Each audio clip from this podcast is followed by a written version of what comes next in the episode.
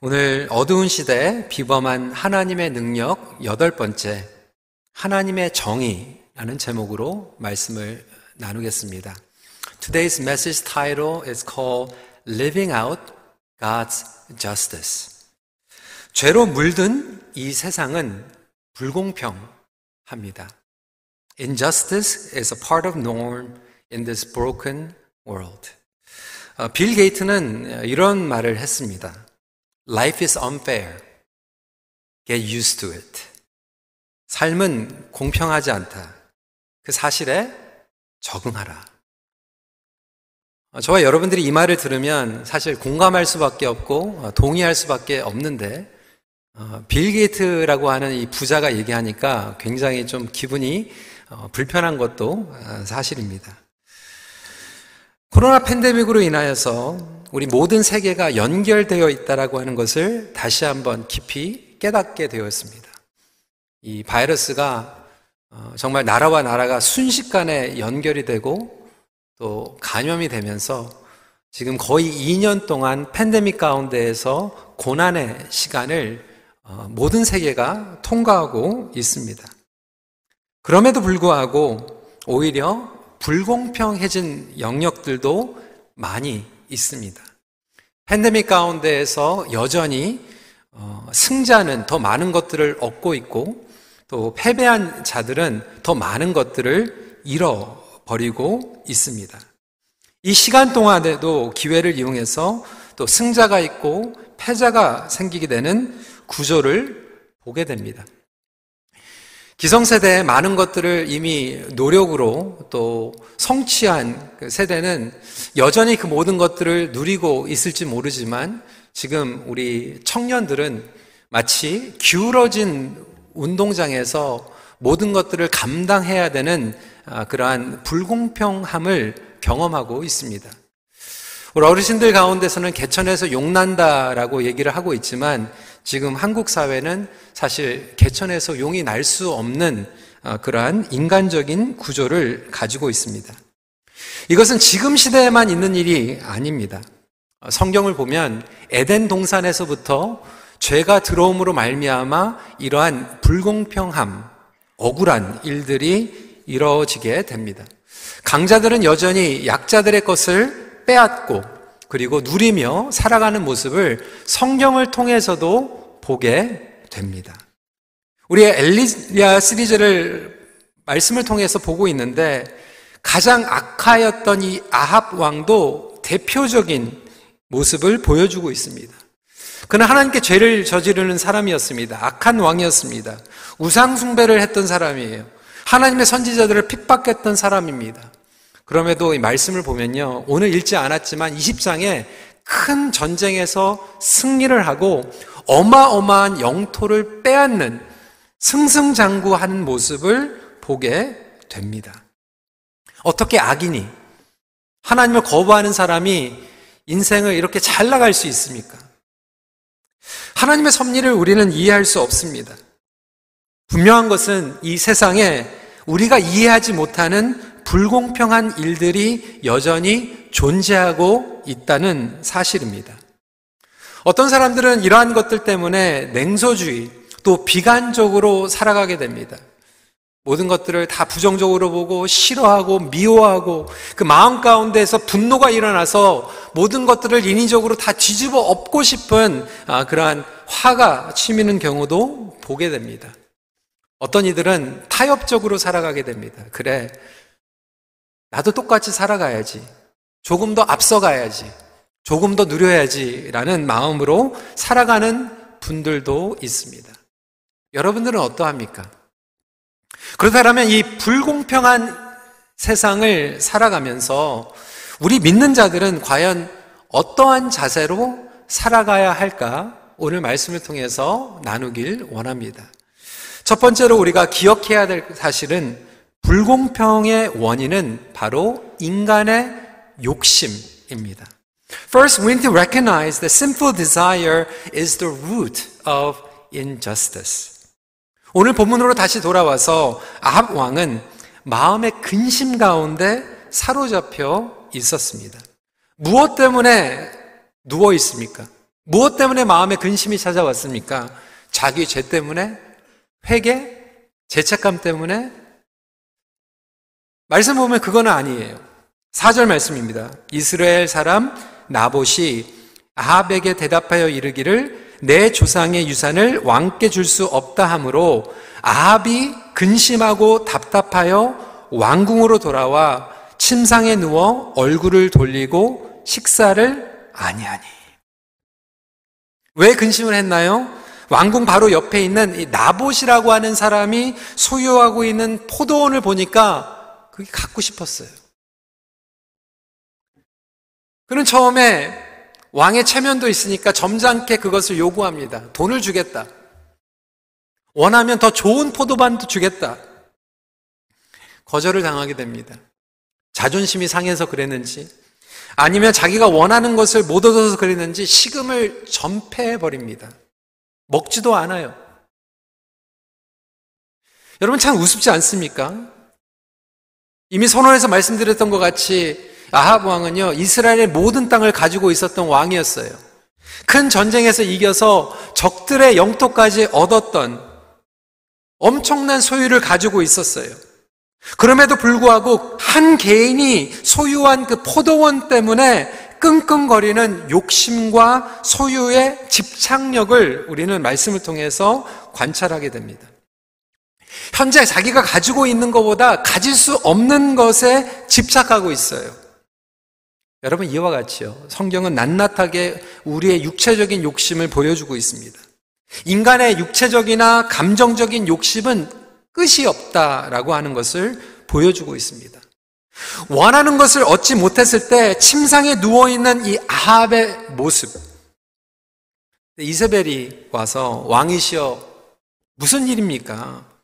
솔직하게 자기 아내한테 얘기하는 거예요. 아니, 그것 때문에 왕이 지금 끙끙 식음을 전폐하고 있는 게 말이 됩니까? 저에게 묘책이 있습니다. 해결을 합니다. 어떻게? 무력으로 해결을 하는 거예요. 여러분, 이와 같이 불공평함과 부정과 이 불의 등의 뿌리에는 인간의 욕심이 사로잡고 있어요. 그래서 금식을 선포합니다. 모든 사람들을 모아요. 백성들을 다 모은 사람의 사람들을 사가지고 거짓 증언을 하게 하는데 이 나봇이 하나님과 왕을 저주했다라고 하는 거짓 증인을 세워가지고 죄를 뒤집어 씌우고 돌로 죽여버려요. 어떻게 이런 일이 일어납니까? 또 여러분 저희가 엘리야 지금 시리즈를 쭉 말씀을 보고 있잖아요. 아합은요 한 번도 제대로 하나님 앞에 예배를 드린 적이 없는 사람이에요. 한 번도 하나님 앞에 희생 제물을 드린 적이 없는 사람이에요. 그런데 처음으로 지금 하나님의 이름으로 금식을 선포하고 예배를 드리고 있는데 그 동기가 하나님을 높이기 위한 예배가 아니라 왜? 자기의 욕심을 채우기 위해서 자기의 목적을 이루기 위해서 하나님 이름으로 금식을 선포하고 있어요. 하나님을 이용하고 종교 행위를 이용하고 있는 인간의 모습을 보십시오. 저와 여러분들은 다릅니까?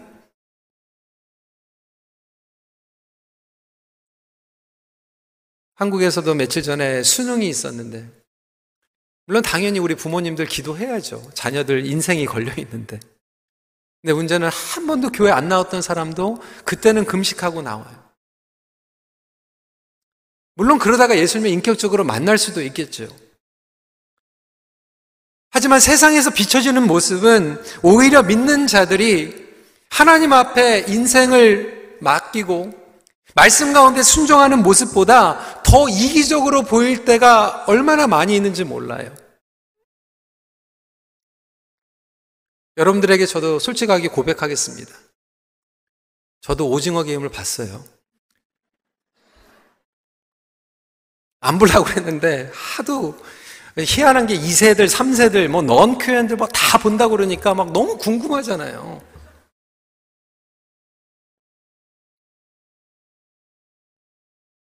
어떤 분들은 제가 또 오징어 게임 봤다 그러니까 또 시험에 걸리셔가지고. 여러분, 이 세상이 다 보고 있으니까 저도 궁금했어요. 안 보신 분들한테 제가 그 스포일 하고 싶지는 않아요. 그런데 그 내용을 통해서 제일 저에게 너무나도 마음에 안타까웠던 것은 그 가운데 그 믿는 사람, 그 크리스천이라고 하는 사람이 들어가 있는데 참 이해가 안 되는 게 그 사람이 왜 거기에 있는지도 이해가 안 돼요. 거기 왜 들어가 가지고 그러고 있는지. 그런데 정말로 중요할 때마다 결정할 때마다 더 얄미운 거는 막 기도해요. 주님, 하나님의 은혜를 구해요. 하나님의 복을 구해요. 그러면서 그 중에서도 제일 이기주의예요.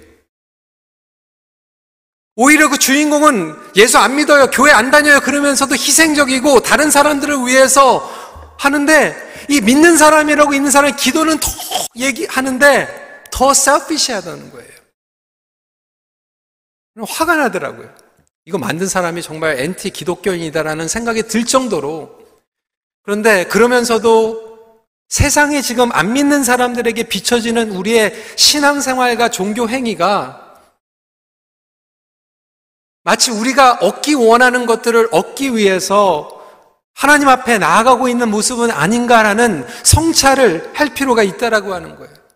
때로는 영적인 욕심, 소유욕, 명예욕, 육체의 욕망, 그것들을 아무리 영적으로 치장하려고 해도 탐욕은 탐욕이라고 하는 거예요. 이 유혹은 누구에게나 찾아올 수 있습니다. 마치 아합이 자기가 원하는 이스라엘의 모든 것들을 누리고 심지어는 전쟁에서 승리해서 다른 모든 것들을 전리품으로 얻었는데도 불구하고 나봇의 포도원 그거 하나를 얻지 못한 것 때문에 식음을 전폐하고 그것만 보이는 것처럼 오늘날도 너무나도 많은 그리스도인들이 하나님께서 주신 축복들이 있고 우리에게 주신 건강이 있고 관계가 있고 많은 것들이 있는데도 불구하고 내가 원하는 그거 하나 얻지 못한 것들 때문에 신앙적으로 패럴라이즈가 되어 있어요. 하나님께서 주신 건강이 있는데 내가 원하는 또 다른 그 다음 단계 것을 얻지 못하니까 막 낙심돼 가지고 누워 있는 거예요. 내가 원하던 그 자리, 인정, 그거 얻지 못하니까 정말로 주님 앞에 모든 것들을 다 드리며 살아간다고 얘기하면서도 식음을 전파하고 있어요. 무기력하게 누워 있어요.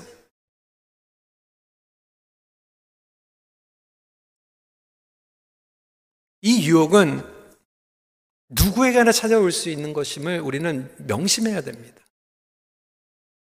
아합 왕에 보면 일어나는 게 아니에요. 다윗 왕에도 일어났어요. 하나님의 마음에 합당했다라고 하는 다윗도요. 모든 것들을 다 가지고 있었는데도 불구하고 바세바가 보이니까 바세바를 취하지 않으면 만족이 안 되는 거예요. 그래서 권력을 남용하고 거짓말하고 우리아를 죽여버립니다.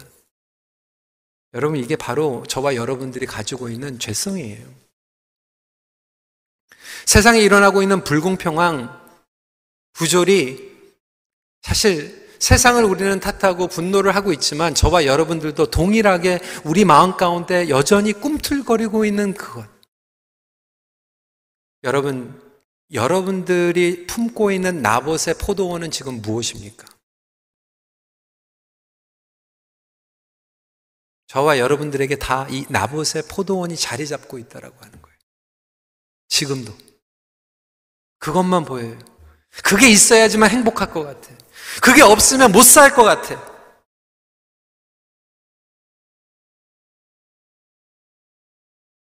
어떻게 해서라든지, 기도를 해서라든지, 금식을 해서라든지, 얻고 싶은 그것. 결국 그것들로 인하여서 이 세상의 불공평과 부정은 시작이 되었다라고 하는 것이죠.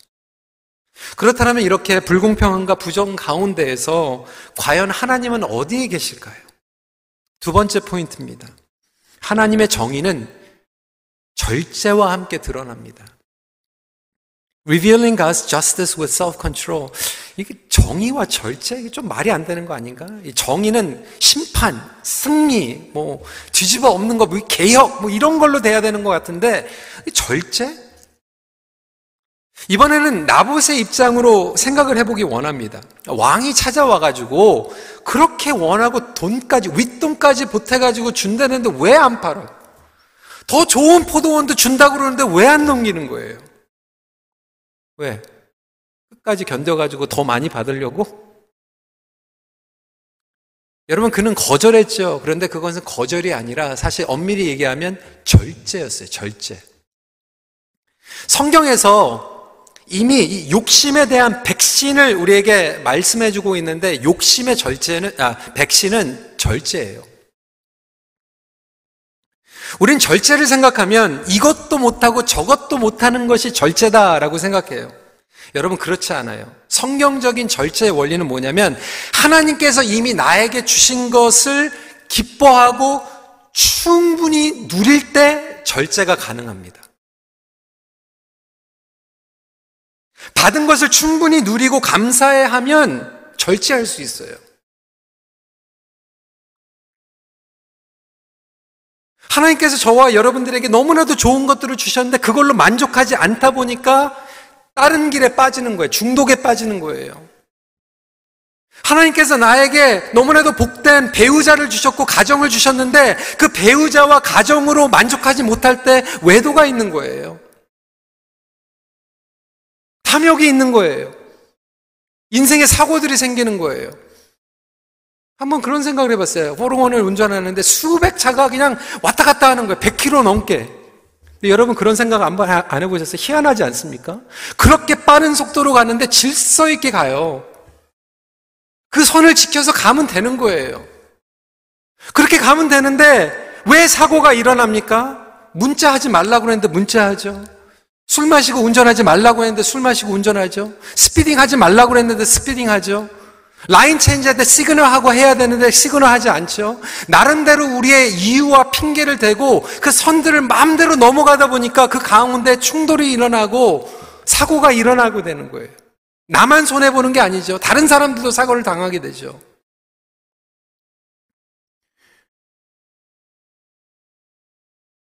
이것이 우리 관계의 선에서도 벗어나고요. 하나님과의 말씀의 선에서도 벗어나고 결국 하나님께서 우리에게 주시는 것은 도덕적으로 얘기하는 게 아니에요. 하나님께서 주신 그 선들이 있다라고 하나님께서 주신 복들이 있다라고 하는 거예요. 여러분 그래서 정말로 하나님의 정의를 구현하는 것, 뭐 뒤지 나가 가지고 막 싸우고 그거보다 가장 먼저 시작이 돼야 되는 것은 여러분들에게 주신 축복을 지금 누리세요. 여러분 가정이 누리는 곳입니다. 여러분 자녀들을 누리세요. 여러분 공동체를 누리시고 여러분 직장을 누리세요. 그리고 그것을 만족하면 절제의 성령의 역사와 열매를 맺게 됩니다. 그리고 결국은 그것이 이 욕심과 탐욕의 백신이 될 수 있어요. 여러분 왜 나봇이 포도원을 팔지 않았습니까? 더 많은 돈을 받기 위해서가 아니었어요. 땅값 올리기 위해서 아니었어요. 그 당시에 이스라엘 법을 보면 모든 백성들이 각자 소유한 땅들을 지켜야 될 책임이 있었어요. 왕이라도 예외가 없었어요. 왜? 레위기 25장 23절 말씀입니다. 토지를 영구히 팔지 말 것은 토지는 다 내 것임이니라. 너희는 거류민이요 동거하는 자로서 나와 함께 있느니라. 왜 나봇이 포도원을 팔지 않았냐면 하나님께서 주신 약속의 땅이었고 기업의 땅이었기 때문에 하나님의 말씀을 지키려고 안 판 거예요. 돈이 욕심이 나지만 하나님의 말씀을 먼저 순종하고자 했어요. 약속의 기업이기 때문에. 돈을 주고 안락한 삶을 책임져 주겠다라고 왕이 약속했지만 그거보다 나는 이것으로 충분합니다. 하나님께서 주신 기업의 땅 가운데서 거하겠습니다라는 self control, 절제 가운데에서 은혜를 누리기 원했던 거예요. 여러분, 이렇게 억울한 일이 어디 있습니까? 말씀대로 순종했는데 죽었어요. 억울한 피해를 볼 때가 있어요. 정말 그런 일들이 일어나더라고요. 여러분 요즘 코비 때요. 1년 반 동안 학생들이 온라인으로 공부하잖아요. 아이들이 고민이 그거예요. 자기 옆에 친구들 보니까 다 온라인으로 시험 치면서 치링하는 거예요. 점수 막 높게 나오는 거예요. 나는 어떻게 해야 되나? 치링 안 하고 싶은데. 나는 그러면 점수가 떨어져. 청년들한테 도전했어요. 여러분, GPA 중요하죠. 그런데 여러분들의 인생을 책임져 주시는 분은 하나님이십니다. 하나님께서 그렇게 안 해도 여러분들 하나님의 성품을 닮아가면 하나님께서 여러분들에게 분명히 책임져 주십니다.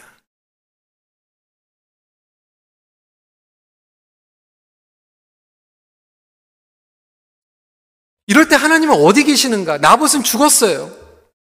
무력하시거나 방관하시는 하나님은 아닌가? 이 아합왕과 같은 이 악한 시스템, 때로는 이번 정권, 권세가 이 세상에 여전히 존재합니다. 때로는 상충될 때가 있어요. 하나님의 말씀과 세상이 만들어낸 제도가 상충될 때가 있어요. 여러분 어떻게 하시겠습니까?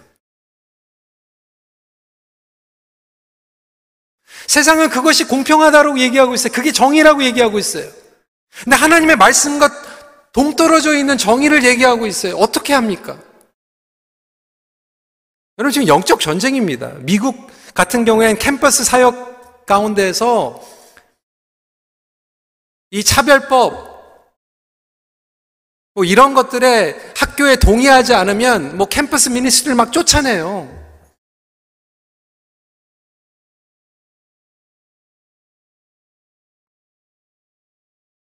여러분 어떻게 하시겠어요? 하나님의 말씀을 따라야 됩니까? 아니면 이 세상의 이 제도를 따라야 됩니까? 분명한 것은 하나님께서 반드시 지켜보고 계시다라고 하는 것을 믿으시기 바랍니다. 신명기 32장 35절이에요. 그들이 실족할 그때 내가 보복하리라. 그날에 그들의 환난 날이 가까우니 그들에게 닥칠 그 일이 속히 오리이다.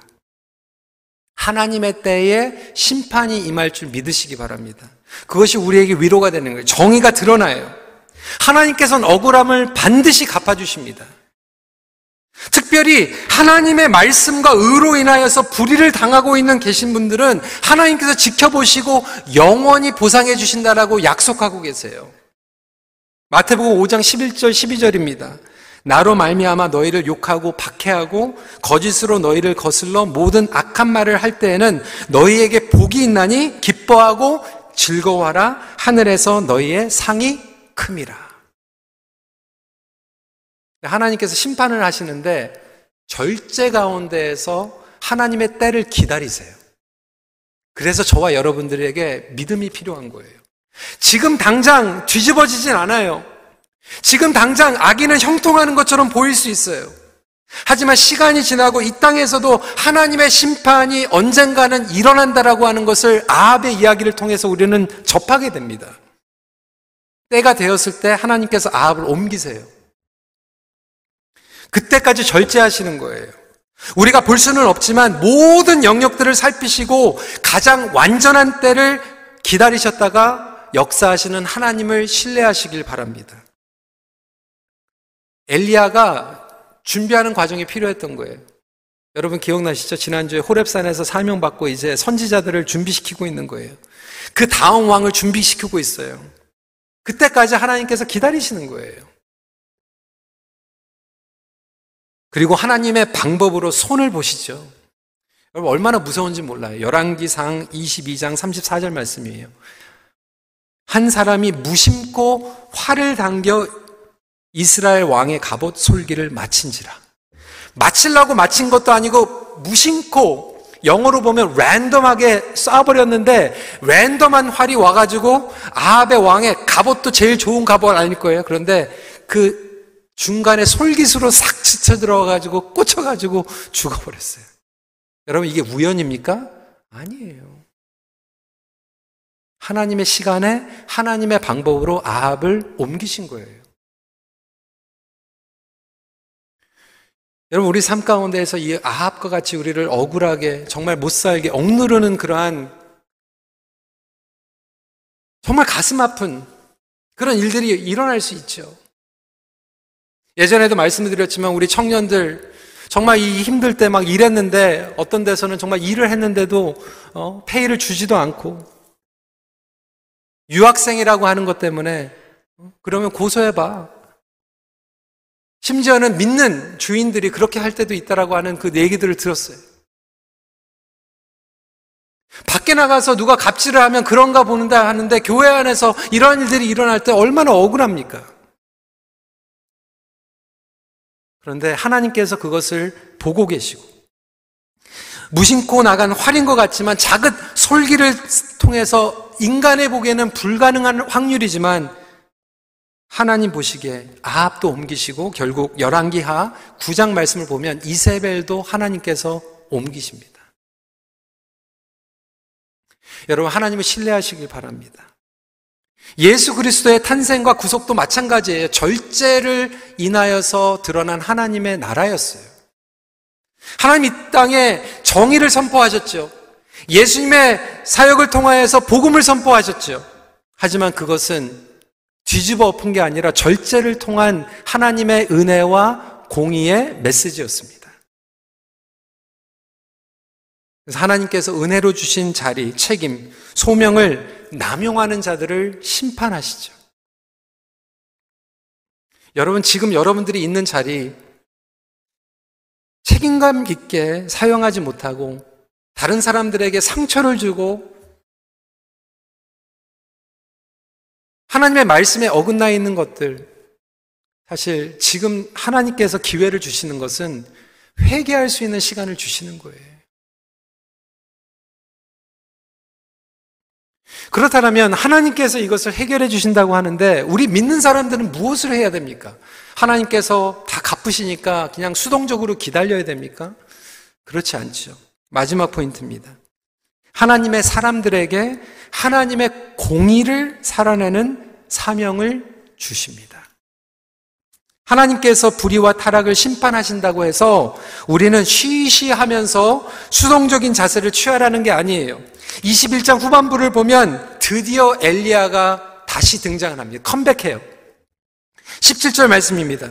여호와의 말씀이 디셋 사람 엘리야에게 임하여 이르시되 엘리야가 나타나서 하나님의 정의를 선포하는 거예요. 여러분 엘리야가요 이 영적인 침체를 경험하기 전에 집중했던 사역은 뭐냐면 영적인 회복이었어요. 예배의 회복이었어요. 그런데 이 후반부에 집중하고 있는 것은 하나님의 정의에 대한 사역이에요. 이와 같이 영적인 회복과 하나님의 정의는 같이 가야 됩니다. 뗄래야 뗄 수 없어요. 오늘날 교회들이 너무나도 이렇게 극단적으로 치우쳐 버렸어요. 보수적인 교회에서는 영적인 회복만 얘기합니다. 자유주의 교회에서는 영적인 회복을 얘기하지 않고 자꾸 저스티스에 대해서 얘기해 사회적인 정의에 대해서 얘기하고 있어요.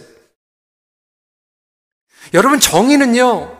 하나님의 말씀을 떠나서는 절대로 정의는 이루어질 수 없습니다. 세상은 정의를 외치고 있어요. 하지만 그 정의는 누가 기준이냐면 사람이 기준이에요. 어떠한 문화가 기준이에요. 어떠한 인종이 기준이에요. 여러분, 교회가요, 저스티스 미니스트리 정의를 구현하는 사역들 감당해야 됩니다. 하지만 우리가 전도를 하고 도시 선교를 하고 선교를 나갈 때도 복음이 빠져 있는 정의 구현 사역은 사실 내용이 없는 거예요. 열매가 없어요.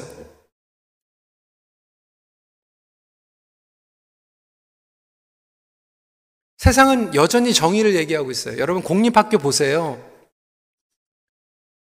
진도를 못 나가고 있어요. 선생님들 너무 그것 때문에 힘들어하고 있어요. 진도를 못 나가는데 왜 진도가 못 나가는지 아세요? 대면으로 왔는데 힘들게 비대면으로 온 아이들은 못 배우니까 진도 못 나가는 거예요. 그럼 비대면으로 진도 나가면 되는 거 아니냐? 인터넷 사정이 안 좋아가지고 컴퓨터가 없는 애들은 또 못 따라가니까 걔네들 위해서 또 진도가 못 나가는 거예요. 그것을 공평합니다라고 얘기하고 있어요.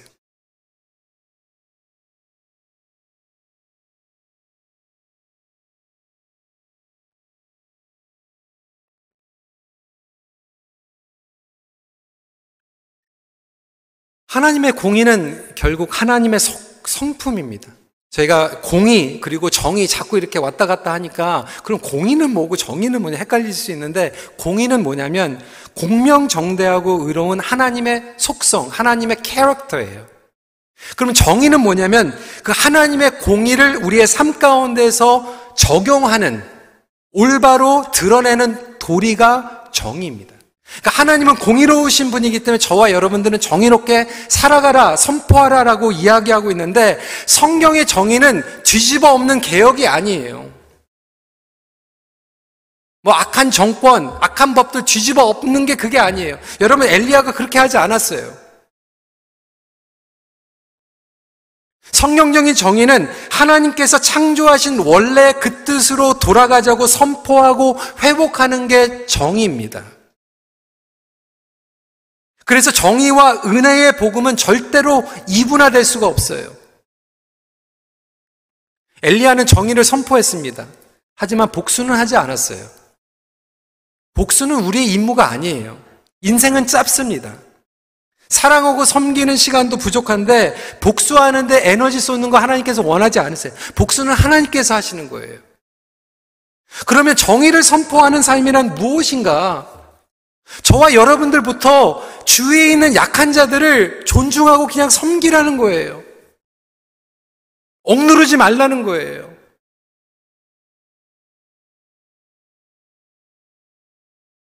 복음 선포한다 그러면서 다른 사람들 얕보지 말라는 거예요.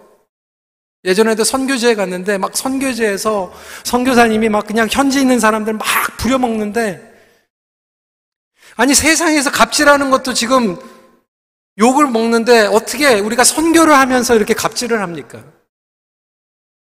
교회에서도 마찬가지예요.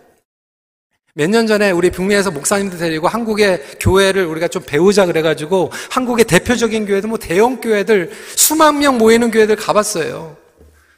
얼마나 목회자들이 많은지 일본인 사역한다고 일본 목회자 풀타임 계시고요. 캄보디아 사람들 전도한다고 캄보디아 목사님 풀타임으로 계시고 막 다민족 목회한다고 이 수십 명의 목사님들이 계시더라고요. 그 교회들에. 그런데 이 다민족 사역이 안 된다고 막 털어놓는 거예요. 왜 안 되는가?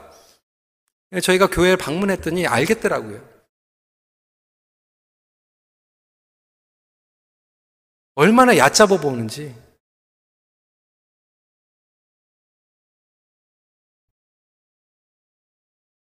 그 외부에서 온 그 목사님들이 오히려 한국 전도사보다 더 낮아요.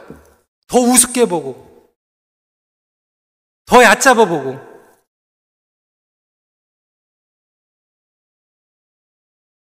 여러분 한국만 그런지 아세요? 제가 미국에 있을 때 우리, 제가 있었던 교회도 마찬가지더라고요.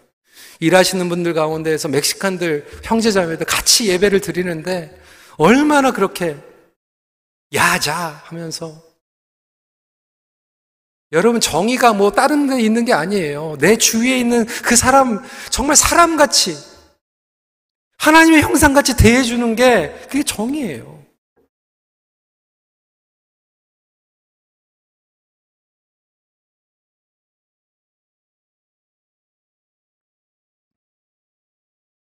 나도 힘들지만 내 옆에 있는 사람들과 같이 하기 위해서 정말 그 청년 그 불법으로 와가지고 유학으로 와가지고 그래도 조금이나 용돈은 학비라고 하려고 해가지고 일을 했던 사람에게 모자라면 모자란데도 같이 나눠주고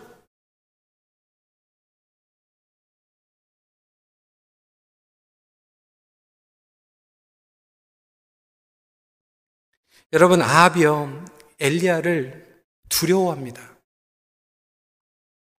여러분 이게 정상이에요. 부정부패의 사회가 사회가 교회를 두려워해야 됩니다.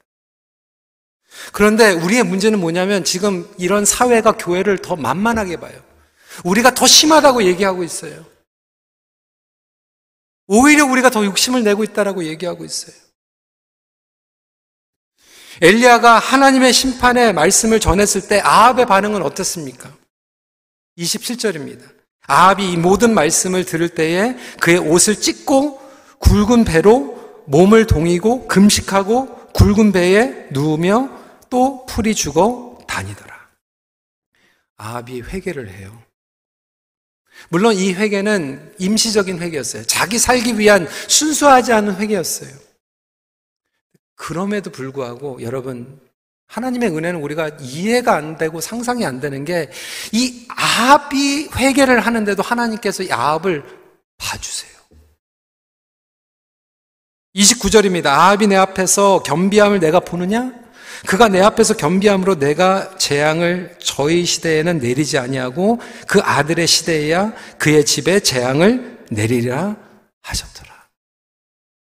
여러분 아합 왕이 회개하는 신용만 해도 하나님께서 봐주시는데 하물며 저와 여러분들이 정말로 진정으로 회개한다라면 하나님께서 어떻게 해주실 것 같아요?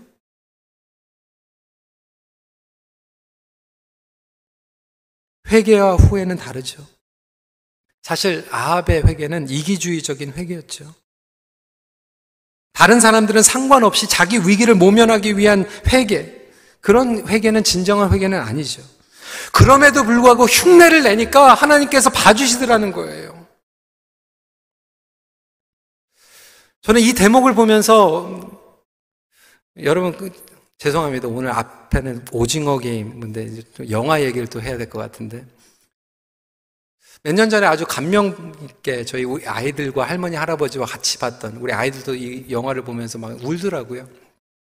국제시장이라고 하는 영화예요. 많이들 보셨죠? 예, 국제시장에서 저, 에게 지금도 기억에 인상이 남는 얘기가 뭐였냐면 한번 보여주세요.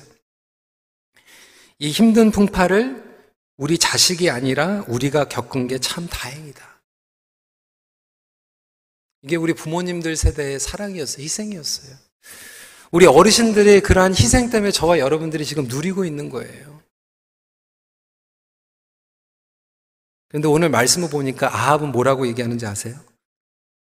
이 힘든 풍파를 우리가 아니라 우리 자녀가 겪어서 참 다행이다.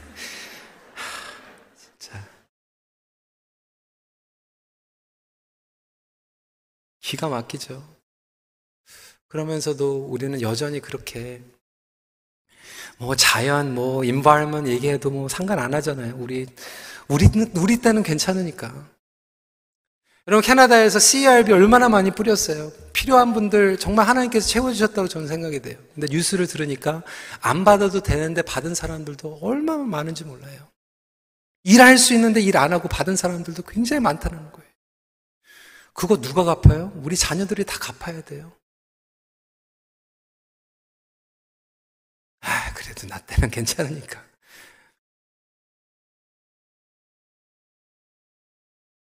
여러분 말씀을 마무리하면서 하나님께서는 나봇의 피를 기억하셔요.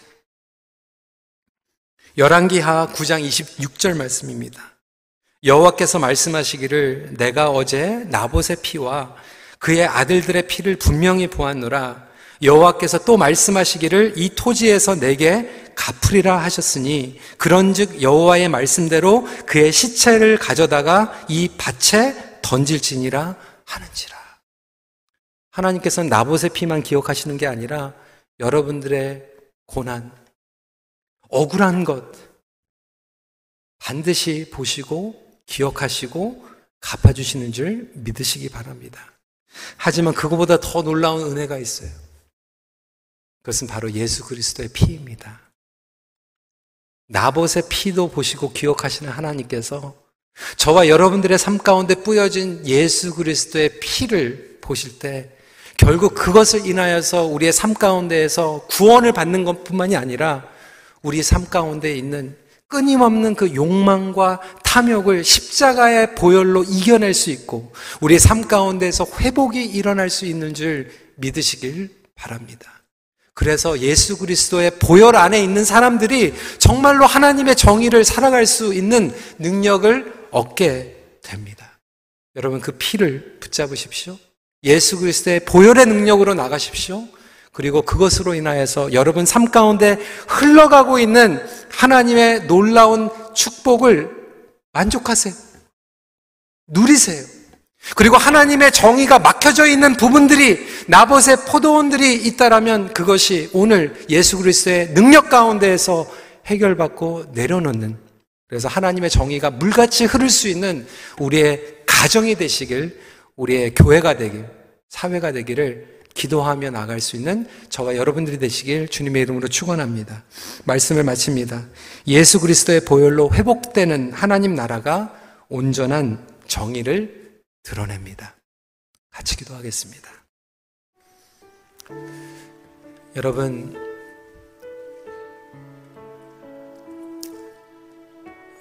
여러분의 마음 가운데 지금 숨겨져 있는 나봇의 포도원은 무엇인가요? 하나님께서 이미 너무나도 많은 것들을 주셨는데 그 포도원 때문에 식음을 전폐하고 누워있는 그 아합의 모습처럼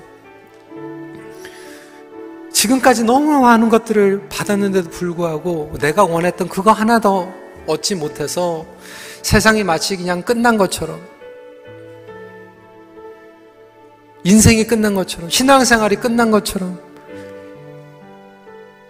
일어서지 못하고 있는 우리의 어리석은 모습들 오늘 성령님께서 보여주신다면 우리 이 시간에 그것 때문에 기도하고 그것 때문에 집착하면서 예배 드리는 게 아니라 이 시간에 하나님 그렇군요.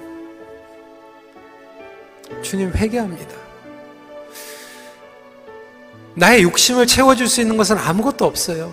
그 백신은 절제입니다. 하나님, 이 시간에 좀 감사했으면 좋겠어요. 여러분에게 주신 인생, 여러분 배우자, 여러분 자녀, 다른 거 비교하지 마세요. 다른 거 탐할 필요 없어요. 하나님, 나에게 주신 이것을 만족하게 해주세요. 누리게 해주세요. 그걸 누리면 행복한 거예요. 그걸 누리면 자유롭게 되는 거예요.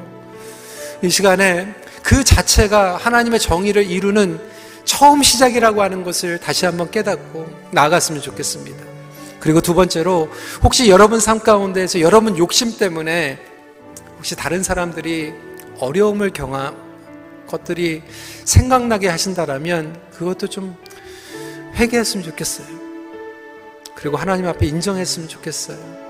우리 이 시간에 주님 앞에 좀 진지한 마음으로, 어, 솔직한 마음으로 나가는 시간 갖도록 하겠습니다. 기도하시겠습니다.